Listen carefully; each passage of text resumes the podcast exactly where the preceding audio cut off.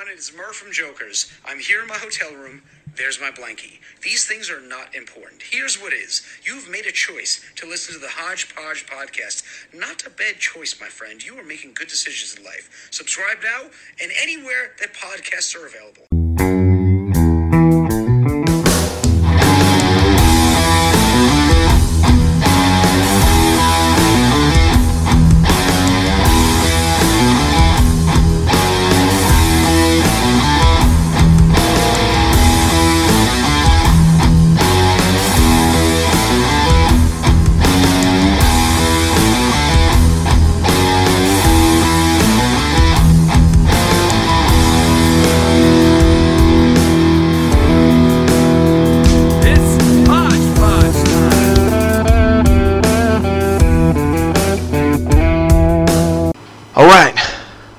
Welcome to the Hodgepodge Podcast, the new and improved Hodgepodge Podcast.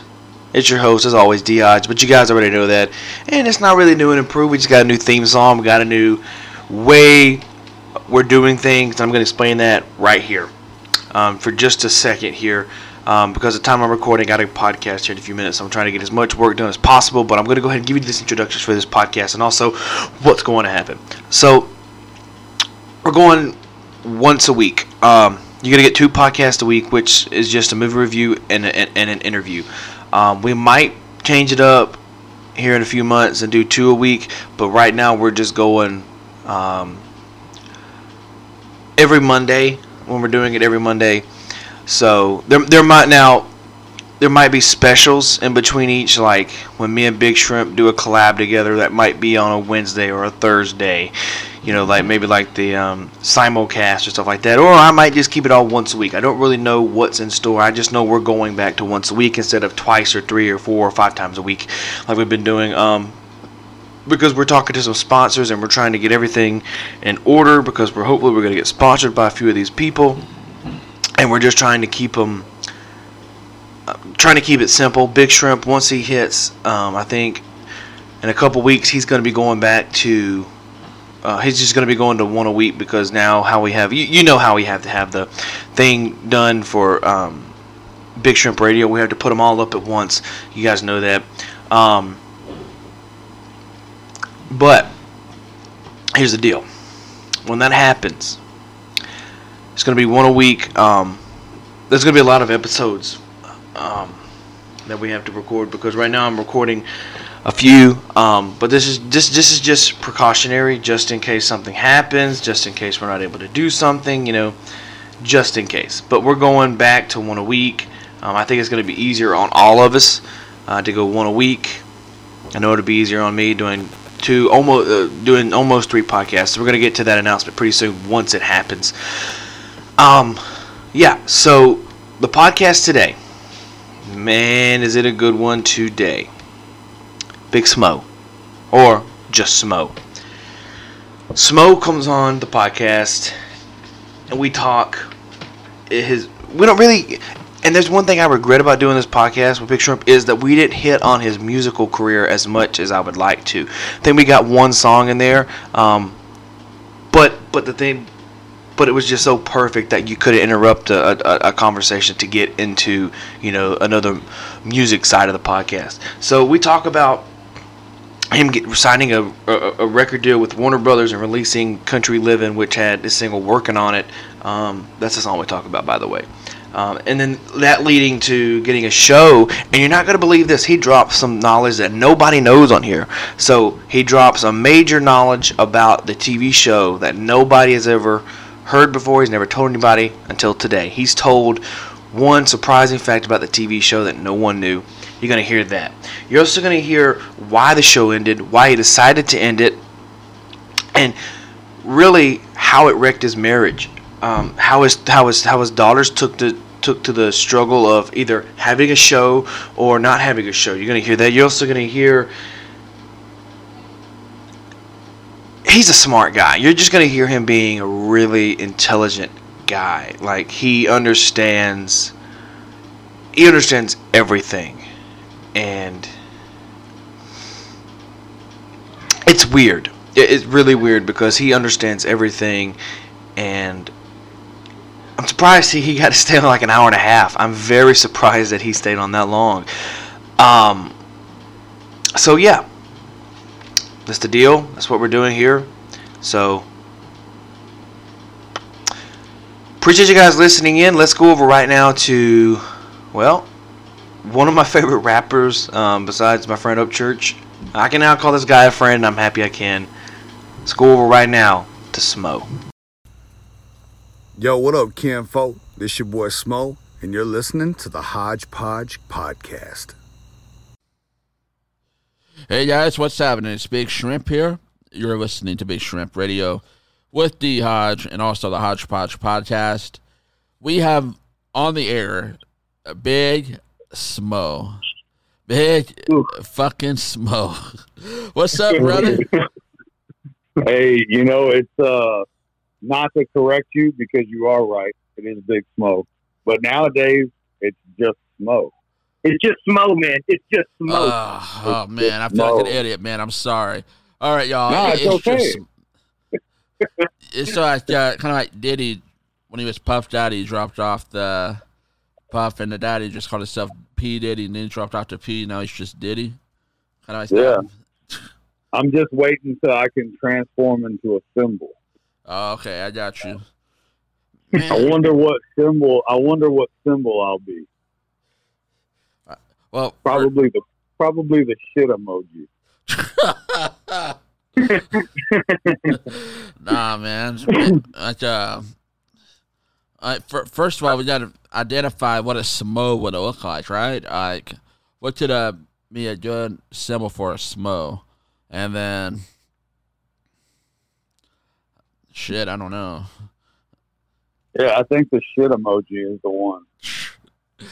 Well, far from shit, my friend. You're far from shit. You're quite talented, funny, um, a hell of an artist, songwriter, and I, I dig your style, man. It's um, I live in, I'm a Tennessee native. Now I live in Johnson City, Northeast Tennessee, but Nashville is home. And uh, Tennessee is that um, they're- we're like a different breed of people in a way, and um, you represent us quite well. And, and I want to thank you, thank you publicly for what you do and for your art and for uh, giving us, giving the world your art and letting the world know that Tennessee has some badass, like, uh, country hip hop in a way. I, I love it. Yeah. So thank you. Yeah, man. Say, uh, hey, you're very welcome. Thank you for for listening. You know what I'm saying? Uh, Yep. Because without without your ears, it wouldn't even be you know it wouldn't be heard. So you know it's uh, it's fun to make uh, it's fun to make music and uh, and to be creative, but it's uh, it's rewarding to be able to represent something like your home state and your Yeah. your home people and a lifestyle that is in your blood.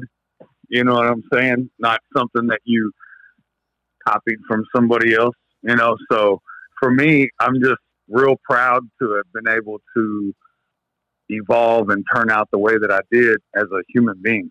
You know what I'm saying? Like, uh, I've I've been very blessed um, to have a lot of really great people around me, um, a lot of talented people that help me express myself and help me rein in those concepts and those ideas about our Tennessee life and like put it into a song and then to get it out to the people. So, you know, I've had since I started doing music back in the late nineties, I've always had good people around me. So it's you know, I'll I'll take the the thanks and the appreciation and then I'm gonna go ahead and spread that to an entire team of people that's been with me for over the past 20 years uh, that has helped, you know, maintain and grow and develop this uh, this Smo into not just a guy, not just a rapper, but an actual household name and a brand. You know what I'm saying? Yeah, for real, man. You, Yeah. definitely um, you have a brand, and I love it. You you know you talk about people that's been with you for twenty years. I'm curious to know if you had any haters in the beginning, and now if they've seen your success, they're trying to come at you and you know kick it with you. They're like, "Hey, man, I've been with you since day one," and you're like, "No, you haven't." Like now that people know who I am, you're trying to be with me, but no, you weren't with me in the beginning. Like, you ever experience any of that? Oh yeah, there's there's always an entire list of uh, people that want to take credit for for what you've done and and to claim that they've been there supporting you the whole way. But as the artist, uh, uh, just as the the person, you know who's been there from day one. You know what I'm saying? And I don't, you know, a lot of, but a lot of people, you know, it's not even like day one. Sometimes isn't as important as yesterday. You know what I'm saying? Right. Sometimes it's the guy that showed up yesterday and uh, gave it 150 percent and got more accomplished in that one day than somebody that's been lingering around for 20 years. So Right. just because you've been around for that long doesn't mean you put in the work and that you've earned the credit, you know? So yeah, I've experienced that. But, you know, also one thing that I've learned uh, is that people require affirmation uh, to, to just get by in life. And, you know, sometimes I just let it slide and I let people have their make believe affirmation because it doesn't devalue anything for me. And if it does something good for somebody else to, for them to think that they were a part of something, nah, so be it. You know what I'm Right. saying? it's, Yeah. it's really not that big of a deal to me because at the end of the day, like, I know how I got where I am right now. You know what I'm saying? Like, I remember where the starting line was, and I, I've still got my eyes on the finish line. I haven't even made it there yet. And like every step of my journey, I know who was there. And it doesn't, you know, it's like, uh, it's like whenever the TV show came out, man, I had so many new cousins Ah, you know, it's like, oh yeah, man, I'm I'm Smo's cousin. I'm like, I'm like, who said that? And they're like, this guy right here, and I go over and I'm like, hey, bro, you ain't my cousin. He's like, oh yeah, man, I'm related to uh, to uh, oh man, what's our, you know? And I'm like, hey, man, you stop while you're ahead. You Yeah. know? right, right. stop while you're still standing, uh, and while you're claiming to be my family. So yeah, it's you know that's just part of it, man. And the thing is, is like as you evolve as a as a person, um, especially in an industry like the entertainment industry, you it's it's kind of like picking your fight. You know what I'm saying? It's like you have to Yeah. choose what to get your panties in a wad about. And Sure. over over the past probably five years, I have um, I have really grown in my own head to where little things just don't bother me anymore. You know? No, I Right. definitely just I love what you said that you know your eyes are still on the finish line. You're not there yet. Like you know you've not arrived. You're still grinding. You're not satisfied. You know because like for real, satisfaction and complacency it, it leads to stagnation, and stagnation leads to death. So the fact that you keep on uh, evolving and growing and learning and grinding, I love it, man. I love it. man, I'm I'm 43 years old, and I I work harder. I work harder today than I did yesterday. Yeah. Tomorrow, I'm probably going to work harder than I did today, which is probably going to stress me out thinking about it. um, but you know, it's it, there's you, you hear all kinds of things, man, and you know, going back to what I said, I, you know, I'm 43 years old. A lot of people love to just talk shit about that. Like, wow, man, you're a 43 year old rapper. Like, yeah, I don't control time. Shit, right, Right. right, right. Oh, Nor- who, who are they? nor did though, I right? have- Like, who the hell are they? Nor did I have, nor did I have a choice on when the fuck I was born. Right. Uh, so those two things are completely out of my fucking hands. The one thing that does remain fact is that after 20 years of busting my ass, I'm still busting my ass, and I can't wait to see where some of these motherfuckers are, that are just starting out now, talking that forty year old shit, are at Yeah. when they're in their like fucking late twenties or their thirties. I'd love to see. I can't wait to see who fucking maintains the longevity of the haul. You know what I'm saying? That's it's like, yeah. oh that. man, you're 43 years old, and you're still rapping. Yeah, motherfucker, I'm still rapping circles Yeah. around you. Yeah, exactly. You know what Uh, that's it, man. That's it. It's like longevity. It's like, who the fuck is you? Like, Yeah. be- and I, you know what it is. As soon as they um, burn out, they're like, "Nah, I'm done. I ain't getting nowhere." And they're gonna be like, "Yo, man, there's there's Smo, uh, my cousin Smo, my boy Smo." Yeah, my Uh, boy. who the fuck is you, man? So he's 60 years old and still rapping, man. I just turned 30 and I'm, I'm working at uh, Nissan, you know what I'm saying, Right, welding right. doors. And, you know, but, and, and that's just the thing. It's like, uh, you know, I don't really give a shit what other people say, Right. man. I'm to the point in my life where, dude, I've done so many things and I've accomplished so much. And you can take my uh, my career completely out of the equation. You Right. can just put on the board that I've survived 43 years and that I've raised three grown ass daughters. You know what I'm saying? Right. You can just put that on the table and I'll call myself successful. But if Right. you want to throw my career in the mix, like I'm, I've done it all. You know what I'm saying? So Right. like success has just been like just part of it. You know what I'm saying? Because the the funny thing, and I was telling some people this the other day, they were asking me, I was like, man, what do you, how do you feel about being famous? And I was like, ah, famous is kind of a a weird word because you don't you don't set out to really be famous. What you set out to do is be successful, and fame is just a byproduct of the success from the hard work that you set out to accomplish. So yes, yes, yeah. fame, being famous, that's that's some made up shit. You know what I'm saying? Like, I would rather you look at me and say, "Man, Smo's really successful," rather than say Smo's famous because the only thing that I've done is accomplish my goals, and in doing so, it's created some sort of a persona that when people see me, they they connect my level of success with my visual presence, and then they say that's being famous. God damn. So- man. yeah.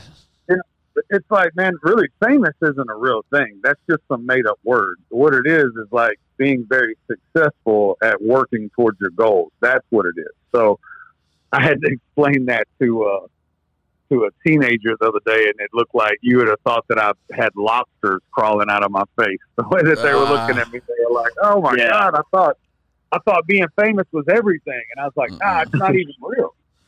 Yeah, Like, yeah, being yeah, rich- yeah. being rich and famous is the last thing you want to aim for. You know what I'm saying? Like what you want to aim for is being happy, successful, and having positive people around you. Like that is a level of accomplishment. Like that's an accomplishment that most people don't really get to achieve. I love that. You know, a lot of people, you're right. People that um, are chasing fame and fortune, they chase it all their lives and never get it. But people that grind and want to be successful and want to, you know, uh, do the right thing, those are the people that often, more often than not, fame hunts them down. They're the ones that people are knocking on their door asking, "Yeah, you want to come do this and this and this," and not the other way around. People that just want it never did it. So Exactly. Oh, you're right. And Go you know, Hodge. it's, uh, Oh, I'm sorry. No, it's all Oh, good. I'm just saying these are the kind of things that, like, you know, are really that are really important for me to share with younger people, upcoming artists. You know what I'm saying? Like, because if you get it in your head early in the game that fame and fortune are not what you're chasing after, then you can be more open to like, like let's for instance, the reason why there's so much hate in this industry is because everybody's fighting for the fame spot. You know what I'm saying? Right. And you, they they think that in order to be famous, you have to be at the top Right. some sort of make believe totem pole. You know what I'm saying? But when you stop aiming for fame and you start aiming for success, it opens up your mind to be more collaborative with Yes. other people that are in the same mind space. And that is where you get more reward. You know what I'm saying? Because that's when you find out that legends can coexist and they can collaborate with each other. I mean, look at Kanye and Jay Z. There you have it. Right. You know I'm saying? I mean, look at, uh, what was it? Uh, uh, Save the Throne or whatever. Uh-huh. Yeah, and before that, Jay Z and uh, R. Kelly too years ago. Yeah. so it's like you know when you when you move into that executive mind state, that Jay Z state of mind, that's when you start. You, you're not in it for like like Jay Z. He's already past fame and fortune. You know what I'm saying? Like Right, now it is right. now it is about life experience and ma- and leaving the legacy for your your your name, your your brand. You know what I'm saying? So Yeah. that's that's where I've found myself lately, uh, in a place where I've evolved to that mind state and just being in that state of mind, uh, and and letting that be my uh, my reality. Um, you know what I'm saying? That's or, or letting that that be uh, what's real to me. That's that's made my reality like a, a dream place that I'm at right now. It's really it's a really good place to be. I love it, man. It's good to know you're in a good state of mind for real. Um, Yeah, I, whenever I learned that your perception controls your reality, then all you have to do is be able to shape your perception. If Right. you perceive yourself as a good person, then you're usually going to feel like a good person. You know what I'm saying? So if you if you do good things and you radiate that and you see yourself as a good person, then you're always going to feel good. But if you're like a fucking straight hater, or you're you're doing negative things in order to achieve a positive status in your life, then your reality is going to be that you're a bad person. You know what I'm saying? And that's gonna you're gonna re- reflect that. So, I, I really, I really wish a lot of people out here, especially in this industry, could learn these things because it would make, um, it would make it an easier place to coexist with people. You know what I'm saying? But man, it's really tough out here. it's a lot of hate. Yeah, man, for real. I mean, you're, you're preaching, man. You're preaching some straight up wisdom, and uh, if folks need uh, if they're anybody listening to this, and you're not with it with it yet, you're not getting it. Definitely Exactly. take heed. Take heed to uh, Smo's advice. Um, Yeah, you know, for your own for your own happiness, not for my. I mean, it's not for my gain. no, no. I try to tell people, you know what I'm saying? Like, you really got to Right. control, you really have to control your life, man, because that's how you control the outcome. Uh, you know, we're all, we're all aiming for like happiness. You know, everybody wants to be happy. Nobody wants to wake up and say, man, I hope I have a shitty day today. You know what I'm saying? So like, but you have to maneuver in a way that reflects positivity in order to be a happy person. Like if you're constantly going around here and you're you're trying to tear people down, like there's no way for you to move into a good space in your own life. You know what I'm saying? Yes, yes. Couldn't It's agree more. impossible. It's impossible. All right, But, Hodge, so- go ahead. Uh, my fault, Yeah, Smo. well, I'm sorry, bro. I'm just trying. I mean, No, no, I want Hodge to run it. Well, man, um, I just got a, uh, some questions here um, that I want to, some notes I want to go over. So you started back in like, I think it was 98, 97, somewhere around there. And then in 2002, that's when you, you released your first album called Country Kitchen. Well, you released these independently pushed albums until around 2014. That's when you struck a deal with Warner Brothers, and then you released the album. One of your better albums, man. One of your greatest albums of country living. Um, and, and and along that same year, you got the TV show Big Smo on A and E. Was that how did what came first, the record deal or the TV show? Because I'm going on memory here. I think during the TV show you were getting a record deal, but I, I obviously know it's TV, so TV could be kind of persuading a little bit. Right, right. Yeah, no, we had uh we had gotten a record deal first. Okay, You know what I'm saying? Actually before the record deal I got my pub deal with Sony ATV. So I copped a pub deal with Sony uh and that locked me in there and then I got the uh the record deal with Warner. and then well even before I got the record deal with Warner I got signed to APA. I was the, the first country rap artist to be signed to a major uh, booking agency. So it was uh, Sony, APA, Warner, And then most people don't know this, but the first TV deal was with VH1. Oh, Yeah. okay. Yeah, so VH1 shot my first uh, sizzle reel, and they it was terrible. Like they completely Wow. missed the entire idea that we had, and they tried to turn us into like some backwood redneck idiots. You know what I'm saying? Right. So when we watched the sizzle, I was like, "Oh hell no, that's not gonna cut it." Uh, Mm. So I was like, "Okay, uh, what's next?" And then CMT reached out and they said, "Hey, we want to take a stab at this." So they did the same shit VH1 did and made a mess out of it. And we were Mm. like, "No, no, we're not working with y'all." So Yes. after both of those, we realized that we realized that we couldn't let a production company write our story.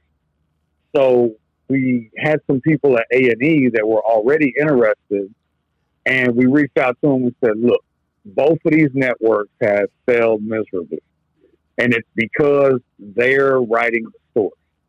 You need Yes. to let us. You need to let us write the story." So A and E agreed to let me and my manager at the time both be the writers of the Smo Show. So Okay. What he he wrote everything, and it was real easy because all I did was I worked off of my live calendar. So I had a calendar. and We were busy as hell already because we were cutting the album for Country Living. We were on the back end of it. Uh, we were uh, because we released the album when the TV show came out. We Right. used like the TV show as a big ass commercial to promote the album. So Hmm. What we did is we were on the back end of filming the al- or recording the album, and we started working on the TV show with A and E. Their sizzle reel was on point, so we used that kind of like as episode one, and Right. then we just started we started chopping it up. Man, we did the whole season, first season, uh, and released the album, and then uh, I started working on the EP, bringing it home. Yes. and and then we started working on the second season, and then sec- then I that's when I had my open heart surgery, Okay. and then second season aired. I left Warner Brothers. No, second season aired, and then I dropped We the People. Right. After the We the People album, I left Warner Brothers to go back to being independent because I wasn't going to do the TV show anymore. After the second season, me and my family, we just decided like that was a wrap. We're not doing that shit no more. So can I, can I interrupt you for a second and ask? Yeah, yeah. Was, was it just because I don't want to bring another reality star into it, but I remember Rob Dyrdek he used to have a show called Rob & Big, and he would Yeah. he, he did an interview once, and he was like, "I had six bedrooms, and I only had a limited amount of space." He said, "I had this big house, this big two story house, had six bedrooms. I was only confined to my bedroom because the you know the camera people had this room, the production crew had this room. Is that kind of what it was for you, or was it just like?" Okay, this TV thing is not for me. No, it was it was the production. Like I'm I'm on fire in front of the camera. You know what I'm saying? Right. Yeah. But at the time, my daughters were. Let's see, my oldest daughter was a sophomore. My youngest daughter was like in the sixth grade. Yeah. So they were they were still, you know, to me babies. Right. I was uh I was with the absolute most toxic. I was in one of the most toxic relationships that I had ever been in. Uh, with the girl that was on the TV show. Right. Um, Whitney. yeah, very toxic relationship, and uh, which as soon as you know we were we were only married for twenty months, you know what I'm saying, and then we were divorced. So, uh, complete nightmare of that, and it was just like a lot of bad stuff, you know what I'm saying? Open heart Yeah. surgery. Uh, like the open heart surgery happened right there after we filmed the second season. A lot of stress, man. Like that shit damn near killed me. Yeah, I, I can I, I can only imagine because you see, like Hulk Hogan said it, or, or did it best. You know, with Hogan knows best. He just kind of his family fell apart because of the TV show. And I think that's kind of where these people sign up for. They think it's going to be cool, but in the long run, it actually cost them everything they had. Yeah, because nobody is prepared for what they Right. expect from you. You know what I'm saying? Because it's not just a couple of people with cameras. It's 23 people that are in your house from 6 a.m. to 10 p.m. six days a week. They got Yeah. two trailers. They got two full size trailers, not that you pull behind a vehicle, but trailers that people live in. In my field out here, that's their production office. You know, what I'm my kids are being yanked out of school every other day so they can film scenes. So there was Oh. at, at one point my daughter's gradu- uh, my daughter being held back because of the TV show was something that was brought up by the school. Oh, soon as that was mentioned, my daughter was done. She's yeah, like, that's I'm, terrible. I'm done. She's like, there's Yeah. no way that I'm going to let this affect me graduating with the people that I've been in school with my whole life. She's like, I'm, I'm out. So Yeah. that and like, man, it was just, you know, like on top of all of that, two seasons is fucking enough.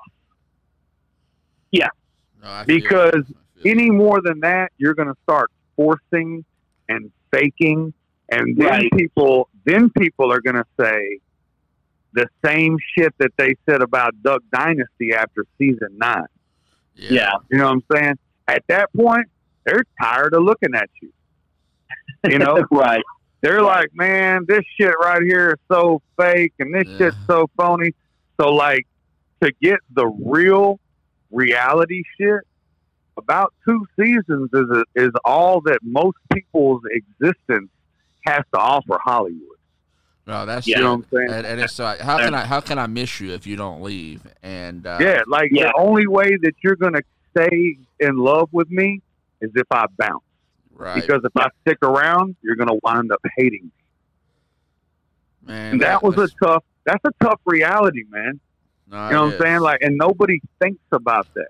And the other thing is like, man, the TV show put a put a a cloud over me that I have yet been able to blow away. Because as long as I'm not doing a TV show on a reality show that millions of people are watching, then I'm never going to be as good as I was to society as I was then. Everybody's everybody's number one question, man, what happened to your TV show? When are you going to be back on TV? Man, we watch your TV show all the time. I'm like, yo, it was only 20 episodes. right, right. Yeah.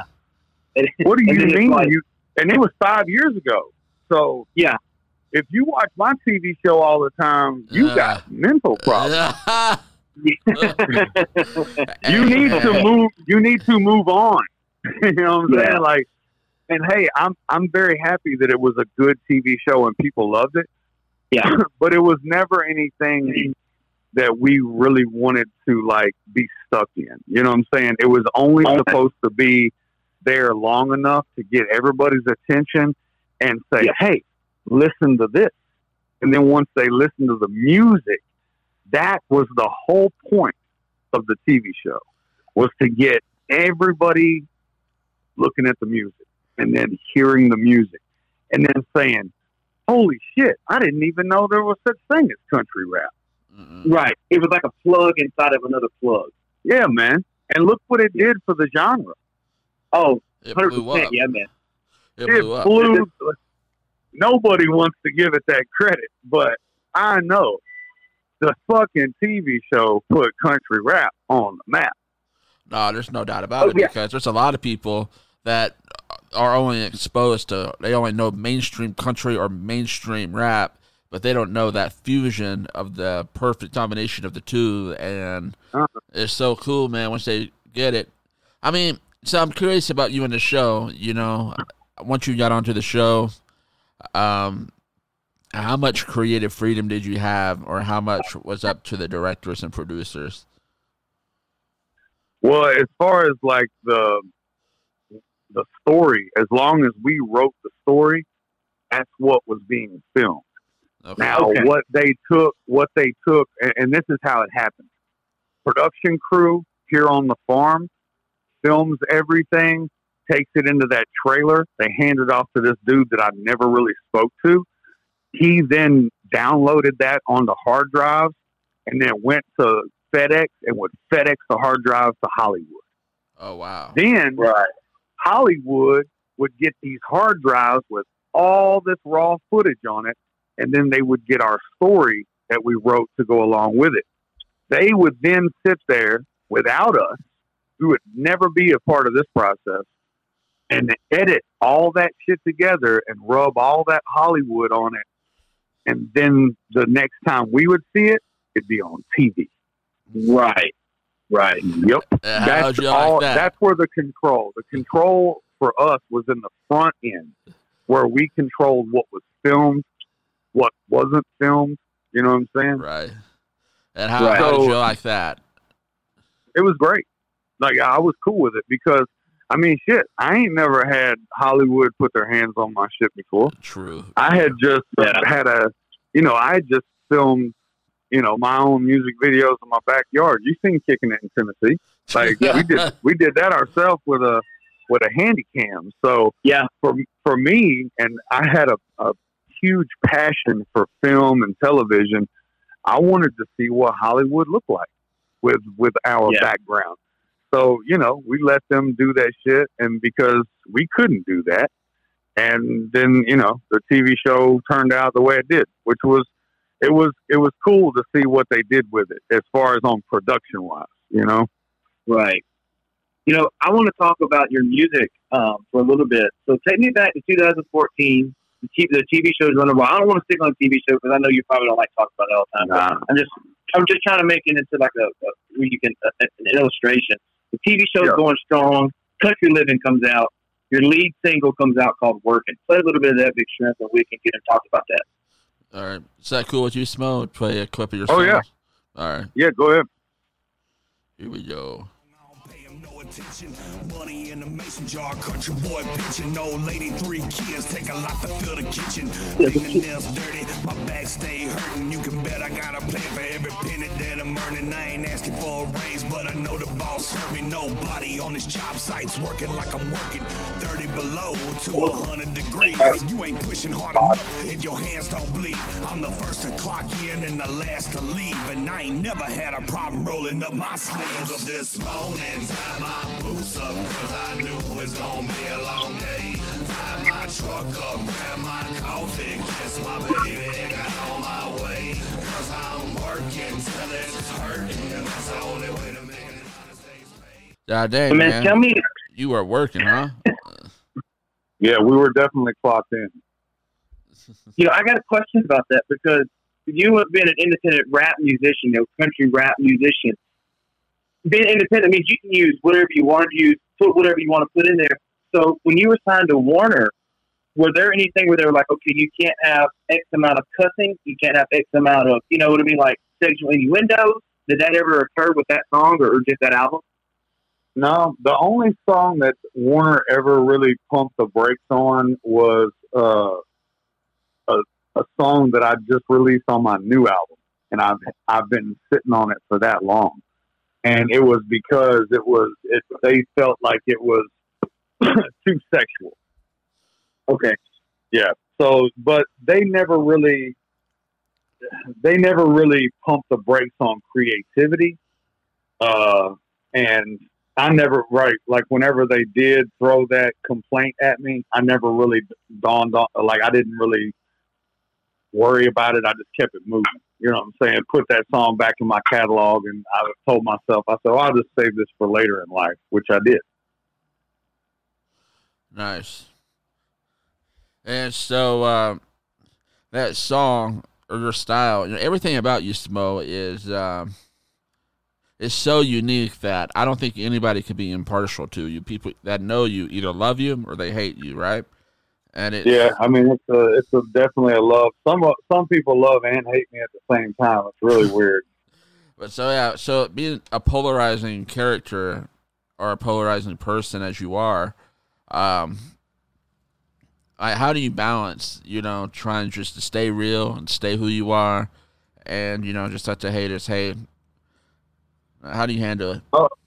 It's kind of uh, it's kind of fun You know what I'm saying? Like, especially as I explained earlier, the state of mind that I'm in nowadays. Um, I don't really let anything get to me. You know what I'm saying? Like, let me just say it like this: If you're hating on me, then you're talking about me, which means I'm doing something right. You know what I'm saying? Uh, so it just let it's really just some affirmation for me that whatever I'm doing, it's working because it's got people's attention. You know what I'm saying? There's always going to be uh, people that that love what you do, especially if you really craft your art well. You know what I'm saying? Like you Yeah. you know who your audience is, and you handcraft art for them. You're always going to have people that love you, but to have people that hate you, that really takes some internal fucking passion. Like to hate someone, you have to really love someone to hate them. Mm, You know, like good. sure, sure, sure. You really got to give a fuck about somebody to hate them. It's almost like um, Kanye said it best. You know what I'm saying? I thought about killing you today, and I Yeah. I love myself way more than I love you. You know what I'm saying? I thought about killing myself today, so best believe I thought about killing your motherfucking ass. You know, Yeah. so yeah. You gotta really you gotta give a fuck about somebody somewhere inside for you to for you to even take the time out of your day and to take the misdirection from your goals to talk shit about somebody. Like you really have to somewhere inside give a fuck about them. So the it's a psychological thing that most people can't wrap their head around that when they're hating on somebody that it's really just it's just a different version of passion that you have for that person. Otherwise, why would you take your time to fucking talk about it? Man, that's powerful. That's powerful. And I love it? You know? And, and you know, So man, my haters, my haters are my best uh, supporters. You know? no, that's Oh, it. 100%. Because if they're talking about you, hey, they're talking. That's that's advertisement, dude. Even if they say you I mean- fucking suck and somebody's never heard of you, they're like, he sucks. Yeah. And then you'll check you out. Right. Hey, there you go. Who is this dude that sucks? And then when they listen, they're like, "This doesn't suck at all. This Exactly. is fucking amazing." And then I have a lifelong fan because they were talking shit. So At uh, that, right? yeah, You yeah, know? that's that's that's that's justice, man. It's beautiful. But but like So what you got to how worry I deal about? Oh, sorry, but no, No. I'm just gonna say what you How got to worry about is if uh, when folks aren't talking at all, when they just are silent, they don't care anymore. Yeah, that's when you know you're dead in the water. Yeah, you know. But and it's you know it's it's all good, man. A lot of people, um, you know, when dealing with that passion of hate, they don't understand. They don't even understand why they do it. You know what I'm saying? It's just Right. an uncontrolled human reaction to you know some sort of an emotion that they're having trouble with. So, you know, it's just it's like dogs growling at each other. You know what I'm saying? It's really just Yeah. it doesn't it doesn't matter. you know. Yeah. Big, Shrimp, I want to tell you, and I also want to tell all our listeners, and also Big Shrimp, I want to, uh, uh, Big Smo, I want to tell you as well. A couple of years ago, the, the, the show was going strong, Country Living Without. You came to, close to where I'm at, you came to Petal, Mississippi. You might not remember, it was so long ago. But you played at this, this park, and you look at Big Smo and you're thinking, this is a behemoth of a guy. There's no way this guy can be nice. Me tell something. He met every single person that wanted to meet him after the show, gave a loving, warm welcome, signed whatever they wanted to sign, took as many pictures as they wanted to take. And you know, man, I have met a lot of people, and not a lot of them do that that are in your situation. So I commend you for that. And also, it it was just it was a cool thing, you know, thinking there's no way, you know, you're going to meet this guy, and then next thing you know, he's coming over to his shirt booth. You know, he's coming over to his, to his merchandise table, and he's saying, "Okay, I'm here to sign whatever you want. Take as many pictures, but as long as you take a picture, sign it, and leave. You know, like don't don't keep hanging around." So I commend you on that. I, I really do appreciate that. I still have the picture hanging up on the wall, and I still have the autographed T-shirt that you signed. So I really am grateful. Hell yeah. Well, you know what? I do that at every show. There's not a show um, that I don't go out to the merch table. And hell, now I go out even before I go on stage. Yeah, And I do this. I do this when people first come in because um, my girlfriend, she's out on tour with me. She's my merchandise manager. So for me to just go ahead and clock in with her when they open the doors and we take, we facilitate most everybody before the show. And then I go to the table after the show if they want to talk about the show or like share their experience, get another Right. gun. I don't- I don't care if they've been through the merch line three or four times, man. If they're coming back through, I'm going to take another picture with them if that's what they Yeah. want, sign something else. Like to, for me, traveling the distance to get to the venue to do the show, that's just that's just part of it. Standing Yeah. at the merch table and getting to know the people that actually give a fuck about what I'm saying, that's where the reward is for me. So going Right. to the merch table and meeting these people and then, you know, giving them that experience, the same thing that you're talking about, where maybe they've watched the show or they've seen the music videos and they're like, man, there's no way I'm going to be able to meet this guy. And then, you know, then you watch me pull 10 kids up on stage and let Yeah. them close the show out with me. And then I'm at the merch table and then you're like, holy shit, I can't, you know, like that's the reaction that I'm looking for because that's where Yeah. the reward is. You know what I'm saying? That's where you get those lifelong fans. Making dreams happen, Big- man. I, I respect that. But anybody that doesn't anybody that doesn't do it is missing out. You know what I'm saying? It's not Yeah. it's not that they're gaining something by not doing it. They're missing out by not making themselves available. Right. Big Shrimp, I want to tell you something. Me and you, we- we, we love barbecue. Let me tell you something. This guy had this bar. I don't know if it was a barbecue sauce. It was some kind of sauce, and it was called Smo Mud. Let me tell you something. Meat It had meat mud. it had a- What was it? Meat mud. Meat mud. Meat That's mud. right. Yeah. I'm sorry. I'm sorry. I'm sorry. I got that wrong. But Nah, it's Um, it's, uh, it's a barbecue sauce that we've been uh, we've been selling for I don't know probably about six years now. but you still sell it? Yeah, yeah, I got cases in the house. Oh shit, Okay. man. Where can we Big order some from? Big Shrimp. Uh, you can you can only get it on tour, only at the merch table. For real?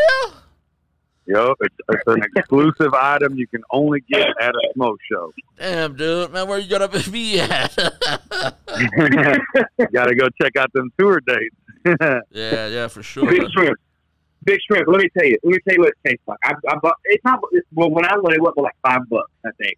And when I got it, I tasted it. It it has like a a sour, sweet, like like kind of like a sweet and sour sauce that hits you with that tangy barbecue taste. If, that, if that's a fair enough analogy of what I That's a- remember from like five Yep. years ago. oh, you nailed it. That's it right there. It's the perfect blend of the sweet, the spice, and the tangy. Man, Big that Smo, sounds or good. Smo, I, I, I got something for you here. You, you said that you, you, you get asked all the time about TV shows and about this and that. But I want to ask you a quick question here. What is something that you've never been asked to talk about that you would just love to be asked to talk about? Um, that's a good one.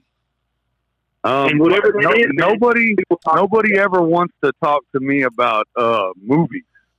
Uh, Okay, man. Let's talk. Yeah. Let's talk about movies. I'm a movie I- nerd. Yeah, I'm a movie nerd. Movie nerd. Uh-oh. So, what what are some of your favorite movies of all time? Uh, let's see, of all time, shit. Um, let's see. I'm I'm a big. First of all, I'm a big horror movie fan. So Me too. in the in the genre of movies, let's just stay with horror movies. Uh, in the the uh, the uh, brand, um, let's go. I'm a big Halloween fan. Um, Okay. and then, so out of the Halloweens, I'd say one and two definitely were my favorite, the originals. Um, Yeah. Did, did you watch the new one that just came out probably a couple years, probably one or two years ago? Uh, Jamie Lee Curtis, No. an old woman. I did, but I was in a real different state of mind when I watched it at the theater, Okay. And I need to revisit that. But I did watch it, and I don't remember being really uh, impressed. Now, Yeah. uh, Rob Zombie one and two was Yeah, fantastic. very, very rewarding. I want to give you a little information because I was just notified. I had a movie podcast on my podcast, um, and they were. I asked them if they were confused, as I was on the new Halloween, about how all of a sudden Jamie Lee Curtis never had a son when she had one in like H two O or something like that. And they told me that they took two through however many else they made. They took those out. You're just supposed to watch Halloween one from like 1970, Uh huh. 78, something like that, to And 2018. So you're supposed to watch those back to back, and it's supposed to be a reoccurring story. So like she never went to the hospital. He never stopped her. No, apparently none of it's ever happened. Yeah, the downside of that is that H two O is so fucking good. Oh my God, yes. You know what I'm saying? Like that's out. that's one of my favorites with fucking uh, oh is that Josh Hartnett Yes. that's in that his her as Yep. her son. Yeah, that's the fucked up thing is that that was one of the best like side ones that they had. With fucking it had LL Cool J in it. I mean, come on, Yeah. man. bro. Like you talking about one of the dopest cameos, and uh and having uh Jamie Lee Curtis back in it, and Yeah. Josh Hartnett. Like that shit was off the chain. I love the shit out of it. Yeah. and So- the way that they shot that one, like Yeah. like color and everything, I remember being so impressed with Right. the color of that movie. Like the way that they they uh they finished that movie. Um, the coloring on it, the color correction was phenomenal. Let's see, uh, Big Shrimp. I'm, I'm going to get that. I don't want to take over the podcast. I'm sorry. Um, Oh, go ahead, But man. You're, you're a what- movie guy. what- Go what, what's the last movie you saw in theaters that you remember? That Uh, movie? um, let's see, uh, theaters. I just went and watched. Uh, oh, I watched Pulp Fiction in uh, Colorado two weeks ago. Okay. We went to uh, Pulp Fiction, yes, because my girlfriend had never seen it all the way through. She's only seen it like up into the last scene, and then something happens. We have to stop watching. So they had a, Yeah. a the dinner theater we went to in Colorado, where they acted out uh, some of it on stage while you watch Okay. it. Oh, nice. I've never seen It was dope. Uh, so dope. Yeah, I've got to see it. So, it's yeah, on my bucket list. It's one of those I'm going to watch. I've never watched it. But But, but the latest that I've watched on Vudu that I'd like to mention is Midsummery or Midsummer. How was that? Because I seen the trailer for it, and dude, it looks stupid. I'm not going to lie, no offense, but it looks stupid to me. How was it? Was it worth Man. watching for a horror film fan? It's not a horror film. It's a psychological thriller. Oh, okay. the the trailer was very impressive to the point to where I wanted to dedicate an entire evening to watching this movie, and I did. And at the end of it, me and my old lady were both like, "That kind of sucked." We were Really? just the just the story, how it was shot, the shock value, like every single aspect about it was fire, like so Right. fire. But the story was missing so many like important plot points to like really tie it together. The story seemed so vague that it left a Mhm. lot of things like, what the fuck? You know what I'm saying? But the way it was shot, the location, the cast, like everything was so fucking dope, man.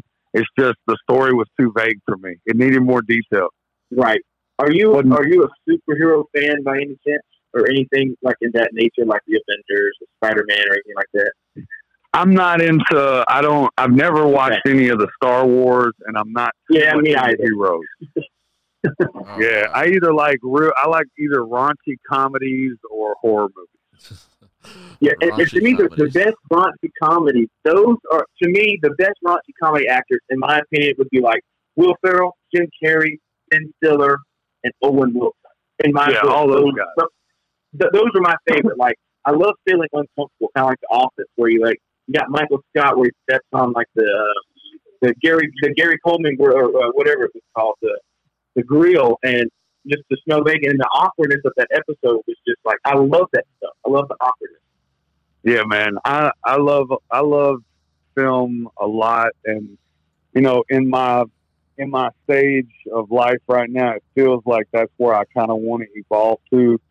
I've written a couple of like rough, rough, not really scripts, but definitely, definitely like uh, the the full on stories, and I've got some really great ideas. Yeah. So I'd love to see that be where I take my future. You know what I'm saying? Um, Right. and and it would probably be more rewarding to me than just doing music because you still get to incorporate music in the film by doing the score. Um, so I think it would be the best of both worlds for me. I'd like to see my future wind up in the film industry. All right, yeah, yeah. Wanna- I want to follow up on that. So, um, let's say some dude with an ass load of money comes up to you and says, "Hey, man, I want to do this movie. I want it um, to be professional, be um, be shot well, be presented well. We're gonna put a lot of promotion behind it, but I'm gonna let you pick uh, what kind of film you want to shoot, what kind of character do you want to have. What is the most fantasy uh, fantasy movie? We're gonna shoot my movie, The Shiner, which is a horror movie. Okay. Okay, yeah. So I've got the whole movie written out, and it's so dope. And I get to cameo in it as well. Yeah, I, I wouldn't give any details just in case somebody that's listening they're going to take that idea. I oh, wouldn't. Oh, I wouldn't No, no, no, I wouldn't about. ask for the details. I was just asking what kind of movie. Oh, so, okay. so you wouldn't want to star. You just want a cameo. Yeah, no, I don't want to star in it. Well, I take that back. If t- today I was actually thinking about the movie, and I decided that if I could play the role of the adult Shiner, because you never actually see him, see his face, then I would play. I would play that. Ooh, ooh, man, that Okay. sounds intriguing. that. yeah, So you kind of want to be behind the scenes, behind the camera, telling everybody if you go here, you go there. Yeah, I could be in both both places. I work Okay. really well in front and behind the camera. Like it's it's not hard for me to like jump behind the camera and say, okay, this is the shot that we're going for, and then step in front of it and say action, and then me act out the part. Like that's what I Sure. That's what I started doing back whenever I was doing my own music videos because clearly I couldn't be the one holding the camera. You know what I'm saying? If they were filming me, Right. like one of my homeboys that doesn't know shit about filming at the time, and I'm like, "Yo, hold this camera, point it at me. Make sure you don't cut my head off, and don't focus on like my my feet." you know what I'm saying? Yeah. And then, you know, I got my homeboy. He was he was on the TV show. Uh, JJ. He would uh, Jay- be over here, and he I'd be like, "Here, hold the camera, film this." And now JJ is filming. He just filmed like a fucking Ford uh, truck commercial, and he's doing Wow. some uh, a reality show in Nashville, and he's been out on tour with Jelly Roll doing photos and video for him, and Bubba Sparxxx, and Oh, some wow. stuff with Yelawolf with this creek water. So I mean that that kid started in my backyard holding the camera, uh, filming you know my videos for me, and then we'd take that shit, take it inside, put it on the computer, and edit it up. And you know we were doing all that shit ourselves. So the Yeah. ability to film, edit, and color, effect, and and export, you know, to a finished product, that's very very doable for me. Yeah. Is Hayden? Is he still in your band? No, no. Hayden's been out of the band for uh for well, probably like three years now. Okay. Okay. Yeah, he he got out and got into. I think he was driving Uber, and then Okay. he got he got married, or he started doing some like event coordination, and he got real big into that, and then he got married. Nice. Right. Yeah. So you, I don't want to jump jump at the subject, but you have a new book. What Yeah. was the inspiration for writing this book? Because that's one reason why you're here to promote is your book. You're here to promote your book. Yeah, yeah. The book is out. Um, the, the book was uh, the book was very therapeutic. Um, you know what I'm saying? Imagine putting your your timeline down and then going back and reminiscing on every year of your Right. life, the highlights of it, and the, the downfalls and the struggles and the good times and you know the people and it's just like there's a lot in 43 years. There's a lot, and uh, Did you ever think you'd be writing a book at 43? Because, when I when people are like, you wrote a book at 20 something years, you know, because I've written one and they're like, you written one at 20 years old. I'm like, you know, I never pictured I'd be writing a book at 20, but I've had a lot happen to me in 20 years that I can have big enough for a book. You know, I figured, you know, maybe at 70, you'd have at least 700 pages, but, you know, at 20 or even 43, you, you do have a good, you know, a, a good enough story to tell. Well, you know, just being here to to still tell my story Right. was the motivation. You know what I'm saying? I think Yeah. that after having the the close call scare with the open heart surgery, that's when you you know you kind of realize you're like, have I told my story? And then you're like, I don't think I told my story. I definitely Yeah. don't want somebody else telling my story after I'm not here to Mm-mm. like to back it up Right. or to correct it. So it was more like my, le- you know, it's like leaving your legacy. Your story is really, your life is really all you have while you're here. And what you did is your story. So if you're able to like tell that and leave that behind, and whether that entertains, inspires, pisses off, you know, whatever it does emotionally to the reader, like that's the point. You know, leave your story behind. People can read it. I'll be dead and gone, and somebody could still learn who I was from birth to you know to now at least. Right. And you know, I feel like I've experienced a lot of things that most people haven't got to experience. And a lot of people ask me, you know, it's no different than the conversation that we've had tonight. That's Yeah. This conversation is basically, if you read my book, it's a more in-depth version of this conversation. You know what I'm saying? So, so it's an actual. An act, I haven't read it, and, and, and I, I'm going to. Um, it's an actual autobiography. It's, it's not like one of those that just have pictures and it just, you know, because I read Eminem's book and I was kind of disappointed because he just had pictures and would explain what that picture was. No, this is an autobiography.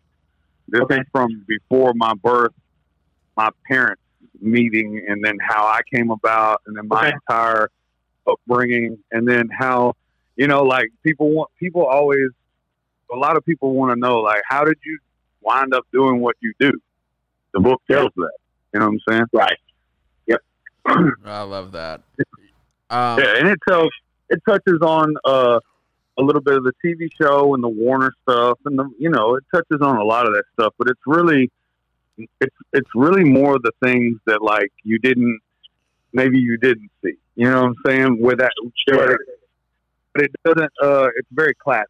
You know what I'm saying? I just did the audio book this week. I just finished recording it actually last night, and uh, reading it out loud it was a lot is is is a lot different than just skimming through the pages. You know what I'm saying? Which I had skimmed the pages after we got the final book. You know, like the actual printed hardback book. Right.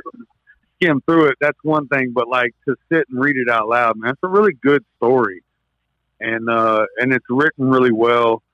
Um, I had a, a co-writer that kind of like interviewed me for two and a half years and gathered all the information and then wrote it down in kind of like uh like a 500 page you know uh paper. And then me and my me and my girlfriend we went through it and she rewrote it as an actual like story. So it was it was all done right here and and at the at the house and the property and At Uh, Country Ranch. yep yep right here in the old country kitchen studio I love I, it. I'm sorry I'm nerding out on you, man. I, I'm, a, I'm sorry I'm nerding out on you. Yeah. but yeah, man, the book is great, and it you know it does have a lot of really good photos in it, um, and it's it's under I think it's right at 200 pages, um, and it's it's written uh, very easy to read. It's written at like a seventh grade reading level, Right. so so everybody in Tennessee can read it. Um, nah, uh, Alabama really. Um, but Mississippi, man. no, it's just it's written so you know it that, that it can be read real easy. And some people that have read it that do read books, they're like, "Man, I burned through that book in like two hours," and I'm like, "Good." Right. You know, that's all the time I really want to take up of out of your life. It's like a couple of hours. Like, here's my story. Boom. Damn. I, I, I got to get it now. I got to get it. Yeah, it's you can get it. Uh, you can get it on Amazon. You can get it on books, uh, Barnes and Noble. There's an ebook of it that's out. Uh, whatever i ebook, What's the name Apple of it? iBook, or whatever. Uh, it's called My Life in a Jar. The Book of Ah, Smo. the Book of Smo. I love it. Yep. So, so, so, so is that kind of like a play on words to like grassroots? Because remember the album Grassroots had like you holding like a mason jar. Right. Yeah, it's got a mason jar on the cover. Okay. So yeah, it, you'll you'll like it, man. When you when you look at the book and then you look at the new album side by Yeah. side, it's beautiful. that's like the concept is it's just fucking amazing. And the new album, man, is like if you haven't wrapped your ears around that, um, the new album, this one's for you, is it's it's right there with country living, man. It's Yeah. it's right But- but- there. I would um, say if, if you were going to go listen to just one song from that, my favorite would be like Ready to Fly. So, like, I would say go listen to that one first, my favorite, and go back and listen to the other album. Yeah, that's cool. I'm glad that's that's one that stuck out to you. That's not one that. See, it's cool to hear that because to me, it feels like "Ready to Fly" would be something that maybe might be somebody's like number three or number four favorite. You know what I'm Right. saying? So that's that's Yeah. good to hear. You know who else's favorite song that is? Ooh. Uh, no, My mom. Oh, nice. Your mom. She loves your that song. mom, your mom, is she, um, is she, was is she your real business manager in real life, or was that just for like the show? No, that was just that was just for the show, and you know anybody that around. Okay. yeah, anybody that really paid attention would have known that she wasn't a business manager. She was just my like where I kept my cash at. You know what Okay. Right. I just took Right. her all the cash and gave her cash. But you know, I had my my actual business manager was on the show, uh, my manager that I had at the time, and then my accountant or my or my business manager. So yeah, no, my mom, she's just uh, you know, she's just the the number one homie. You know, Yeah, that's how it is in Tennessee, man. Our mom's is number one. Um, yeah, always. So I want to ask you, and I apologize for all the questions about the different things you've done over the years. Um, there's no no question that you're a, a recognizable person. Just even if you're not doing music and you're not writing, you're not doing, um, you know, all the stuff you're doing. Just you stand out for sure. But add that with everything you've done and having a name now and having found success and you have a following. I wonder how you um, balance your personal life with um, this uh, love you get from the fans. And also, I'm wondering, you know, you have daughters, they were on the show. Um, how do they cope with it, with everybody knowing their names all of a sudden, you know, and having fans as well? Well, they were my daughters are real hip to the lifestyle, so Okay. they knew that any kind of attention that they got from the TV show wasn't real. Right. You know, for them, they were they weren't even themselves. If you ask them, they would tell you that they were playing a character on the TV show because Okay. we had like a real a real educational talk before we got into that about how none of this is real. That's smart. You know what I'm saying? Yeah. That's smart. we were like, look, even though it's our real life and it's our real home and it's our real friends and our real family, what people are going to see is going to be a Hollywood makeup version of that. So don't think that that's your real life that you see on TV. So they knew that before we even started. So they didn't fall victim to like fake friends. You know what I'm saying? If anything, it just kept them on their toes more. Right. You know what I'm saying? Like they were they were more of like if new people came around them at school, they would be like, yeah. They wouldn't say it, but they'd be like, well, these people are clearly just trying to be my friend because of the TV Sure. show. But they they've been they've been going. It, it wasn't really a problem for them because they've been going to the same school since they were in kindergarten. oh, It's wow. a K. It's a, it's like a K through twelve. So for them, like the the kids that they grew up with, they've been knowing since they were like five years old. So by the time they were on the TV show, all of their friends were genuine friends, Mhm. and Right. you know what I'm saying knew. people that yeah that they already knew. So nobody really treated them different. They were just like blown away that we were like us country folk out here in the middle of nowhere were on TV. You know, and we we incorporated the school. Like, you know, the the school was real supportive. You know what I'm saying with my kids and everything. Uh, and you know, we filmed my daughter going into her first dance and stuff. So we we had a lot of school oriented things because that's what was really going on in their life. You know what I'm saying? So to keep it as real as possible, that's what we did. We just she had a school dance coming up, and we were like, all right, we're going to make this part of the story. So I wrote it in, and you know, that's what it was.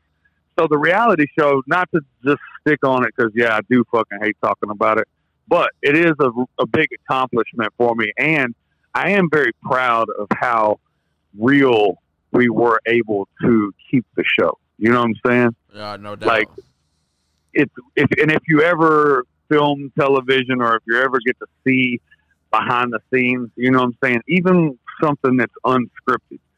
Once you have to film that more than once, once they're like, okay, that was good, but let's do that again, and this time, like emotionally, let me get Yeah. some excitement, and then you got to say the same thing again, like, man, I can't wait till we get to open for Lynyrd Skynyrd. well, now, now that has become mentally scripted, so right. it's like, you know, when you have to repeat yourself, now that does become in your mind something that's scripted. But we never had script, you know, we never had lines that we read and, you know, we were like, okay, we got to walk in and say this. You know, we just said, here's the situation, action. And then we walk in and be like, hey, what's going on, y'all? You know, and then it would be, that's what it was. you know what I'm saying?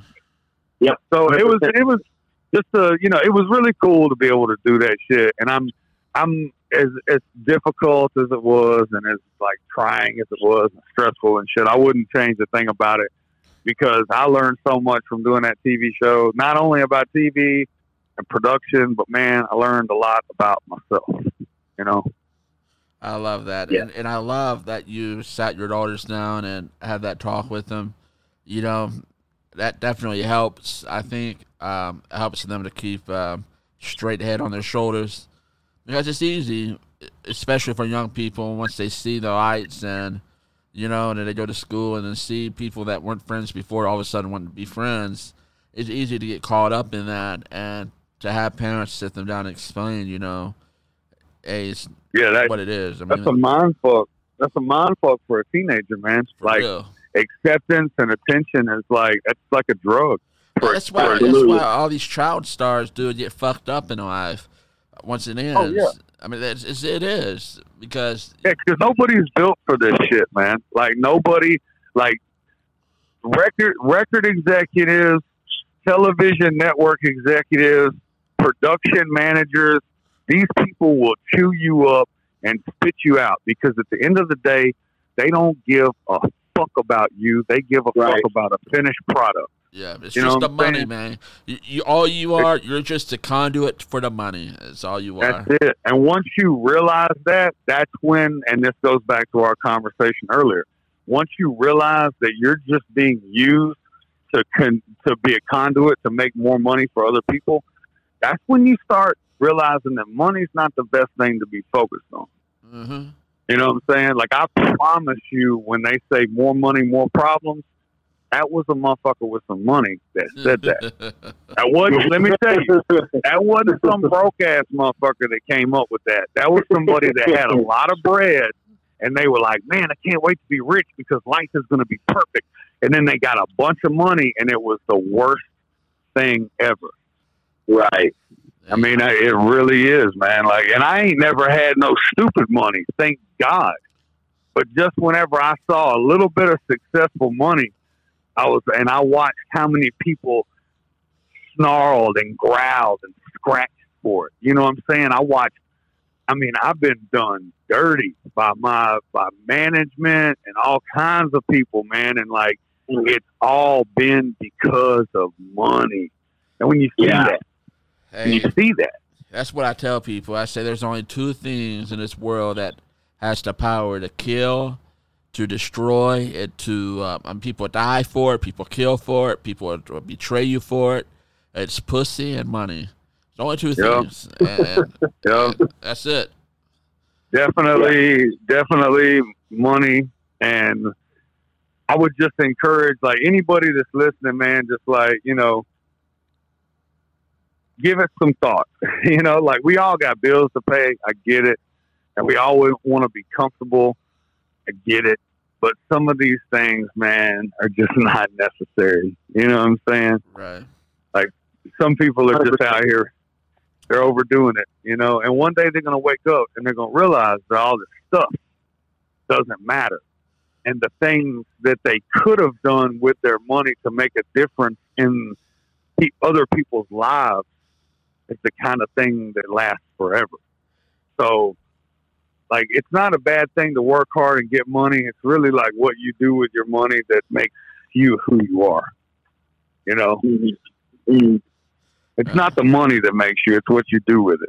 That's it. right. That's it. And a lot of people, their inner character is revealed once they get a little bit of it, you know. But Oh yeah, So I mean, like you But- though, I, I had, are you able to like just go out and be chill out in public, or do you have to like, you know, keep your distance because of who you are?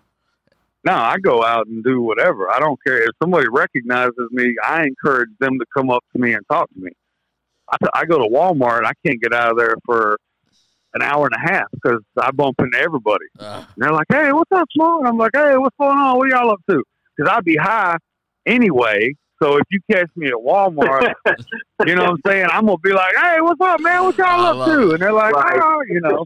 so I'm just a real like people person, and there's usually enough to talk about. You know what I'm saying? And the thing is, is like I really like to talk to people. There's not enough person to person communication going on in the world anymore. Everybody's fucking texting that's it. and and going you know it's like fucking you got to go face to face over a cell phone you can't get the, the there's no there's an algorithm that you can't get unless you're face to face with someone you know what i'm saying No, it's and I really like I really like personal personal conversations. You know what I'm saying? Face to face. I like to feel the emotion of the conversation. So I don't mind going out and talking to people. It doesn't, you know, it doesn't bother me. And people recognize me all the time. The only thing that I don't like is whenever I'm eating dinner with my family and somebody comes up and says, "Man, I don't want to bother you, but," and then Uh. I look at them and say, "But you just did." you just did. and they're like, Yeah. oh shit. I'm like, yeah, walk away. Uh, it's like you see, you see me eating with my family here, fuck off for like 30 minutes. When you see me going to pay for the bill, hit me up or meet me outside and just say hi. But like, don't come up Yeah. and interrupt me while we're ordering fucking cheese dip, man. I want this cheese dip. yeah, you don't want Yeah. to spit all up in your food and spit all up in your face. Yeah, I want I to- mean, Like I'm, I got this cheese dip. Gee, I don't want you at my table right now. Wait till I'm done. You can get a handshake with a cheese dip on my fingers. Man, that's the rule I Yeah. follow. That's the rule I follow. If I ever see somebody out that um, you know, I want to say hi to or get a picture with or whatever, and, and I got this from Bobby Bones, my dude Bobby Bones, that if Yeah, if they're My hero, their, man. if they're eating or if they're with their family, you know, um, it's best to let them be, leave them alone. Yep. Other than that, you know, as long as I mean, you can tell usually somebody's pissed off, if somebody's just not in the mood, then you probably should leave them alone. Yeah. Yeah, if I can read your body language and you got fuck off written all over your face, I'm Yeah. not fixing to stop you in your path. I'm Hey, gonna I let you get a picture walking. while you're pissing off, man. Yeah. But if you're but if you look like life is good, like because I know sometimes I need to hear from somebody like, hey man, I really appreciate your music. It got me through some really hard times in my life. Right. And you know what I'm saying? Because of you, I've been able to turn my life around and I'm doing really good now. There's days when I need to hear that. Yeah. You know what I'm saying? Because I'm having a terrible fucking day. and I need to be reminded that I do good things for people out here in the world. So, like, I encourage people to stop me. No doubt, man. I love that. Your, uh, your genuineness, man. Genuine and realness. I think that uh, is something that's missing, not just from people in the know, but just period in life. Life is because of social media. I think social media, and because everybody has a voice now on the internet, that um, life is filled with uh, contrived emotion, fake um, perceptions, and and people trying to be stuff they're not. And the fact that you are able to stay real, stay who you are, and at the same time present that to the world in your art, and still be able to be cool enough that you know you recognize people that appreciate you and you appreciate them for appreciating you. I kudos to you, man, because that is uh, a rarity. That is that success that we talked about. It's just been what I've been working towards. You know what I'm saying? Right. Full circle happiness, good life experiences, no toxic people. And you know what? If people would just exercise the golden rule a little bit more Mm-hmm. day to day, humanity might be a smidge better. Because I guarantee you, people that are out here doing stupid shit to people, they don't want stupid shit done to them. So I try to preach the golden rule, and that's about the only book. That's about the only rule in my book. You know what I'm saying? Do unto others as you have them do unto you, and everything's gonna be Gucci. Uh, that's the best one, 100%. man. I mean, it don't matter. It doesn't matter what any, what it, it doesn't matter what you believe in life, what your philosophy, religion you might ascribes to. That's the core of humanity, and if you do that to others, treat them the way you want them to treat you. You treat others the way you want to be treated. Um, Yeah. I mean, uh, that's just common courtesy of living, sharing space with someone else on this planet. And if you do that, people would do that, be more mindful of that. You're right, man. There'll be a lot more peace, a lot less fighting, a lot less bitching, a lot less uh, beef, and people would actually re- uh, uh, be able to live in harmony. Hey, we might actually fucking get somewhere. You know what I'm saying? Instead Right. of walking in, instead of walking in these dumbass circles. But people's focus just isn't where it needs to be. You know what I'm saying? hmm And it's not my job to fix that. It's just my job to fix that in me. So that's all I can do is address those things in my own self, try to fix where my flaws are, and and maybe it becomes contagious and people pick up. You know, Yeah, that's uh, people. People notice. They'll, they'll notice. Um, and people are hungry for something real because the fake has dominated for too long, and so yeah, they notice. And people can't deny Yeah. it. You know, they can't deny what they see. Maybe at first they question it, but when they see it's consistent, consistency is everything. And once they see it's consistent, man, that's when they're drawn to it. You know. yeah, and that it's real. You know what I'm saying? Right. Some things you just can't fake. You know. Not at all. Hodge, jump in here. Man, I'm good. I'm just I'm just worried that I don't want Smo to miss anything because we went over an hour. Oh no, it's all good. I'm I'm sitting here working the grill. I'm about to go in and have dinner What you having? Uh, with grilled chicken and vegetables. That's nice. that's my staple. You know what I'm saying? After my Nice. After my heart Yeah. surgery, I've been doing. Uh, that's why I dropped the big and just stick with the smo. I've lost a hundred pounds in Hell the yeah. year, four years. Man, congratulations. Yeah, yeah, man. Congrats, man. Hell yes. Trying to maintain a healthy lifestyle. You know what I'm saying? And uh, and just keep everything positive, keep everything moving. So um, I want everybody, you know, to go and check out the album. Uh, Yep. I want everybody to go check out the book. If you are interested in coming and seeing a show, I don't have many books throughout the rest of the year because I don't work as much towards the end of the year. I take time off and go on vacation and enjoy life. Right. and, uh, but go to my website, therealbigsmo.com. Go to the store, check out the swag that I got. We got new shirts, keychains, beach balls, hats, all kinds of weird shit.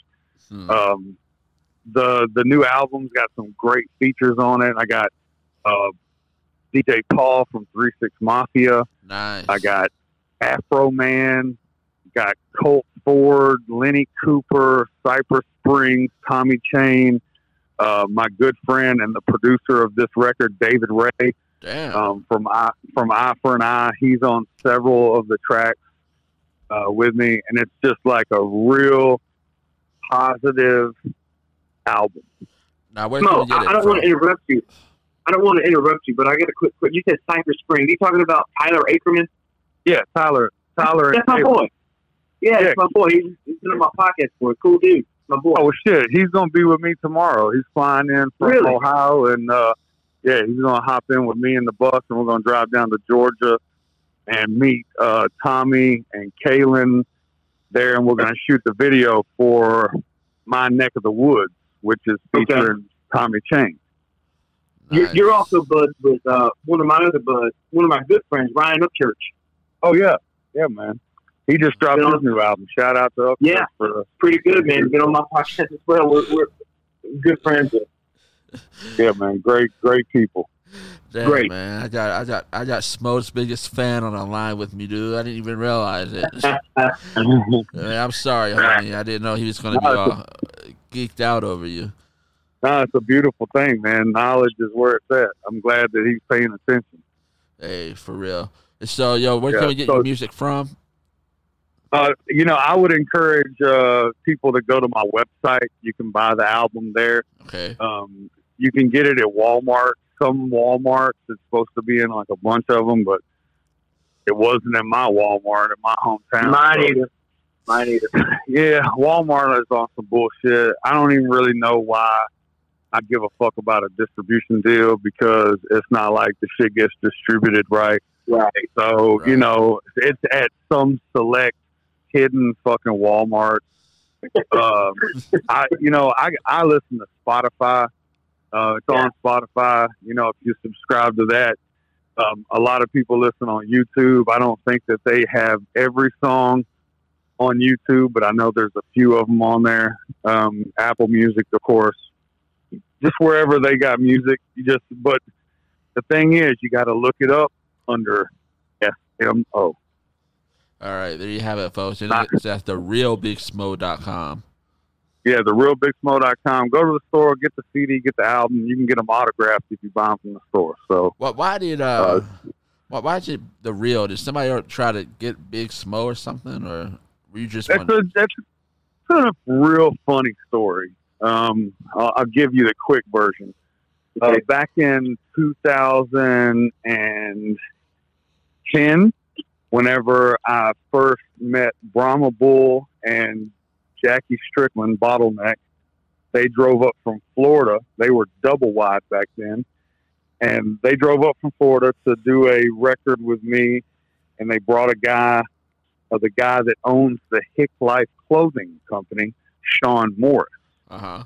Now, that petty motherfucker, while he was here at my farm, asked me if I had uh, BigSmo.com yet, and I was like, "No, I haven't bought it yet." And he Oh. turned around at that very Oh. second, bought my dot .com while he was on my property out from under me, Nah, fuck and then that, tried to sell it, and then tried to sell it to me for thirty thousand dollars. So Uh, told him- that. to suck a whole dick, and then I bought the realbigsmo.com because there is only one. Man, that is fucked up. That's it. You're people. I don't know. Dude. Hey, I hate to put somebody out on blast like that, but when you do fucked up shit, people need to know Yeah. about it. Which Right. is why I don't perform the song Hick Life or that I, I don't promote promote that clothing line because it's owned by a fuck boy. Oh damn, man. Well, hey, I'm glad that uh you were able to recognize it before he got you. Yeah, no, it's all good. You know what I'm saying? You learn like that. You know what I'm saying? right. that was one of them early lessons that I learned. That you know, a lot of the times when people are asking you questions, they're asking for different reasons. They're not That's asking it. because they they're not asking because they give a shit to know. They're asking because they're trying to steal your blueprint. So, Right, right. They want to know how they can fuck you over. That's it. well, got to be careful out here. Careful. But yeah, man, I appreciate everything, guys. Uh, I'd love to be back on your show anytime. Uh, just give me a shout and let's make it happen. I really appreciate all the love, man. Too. Yeah, for real. Thank you for uh, coming Appreciate on, man. and we would definitely, um, uh, hopefully, have you back on some other time. And folks, Big Shrimp, D Hodge, and Smo, y'all keep it breezy and uh, have a good day. Until next time, we're signing off.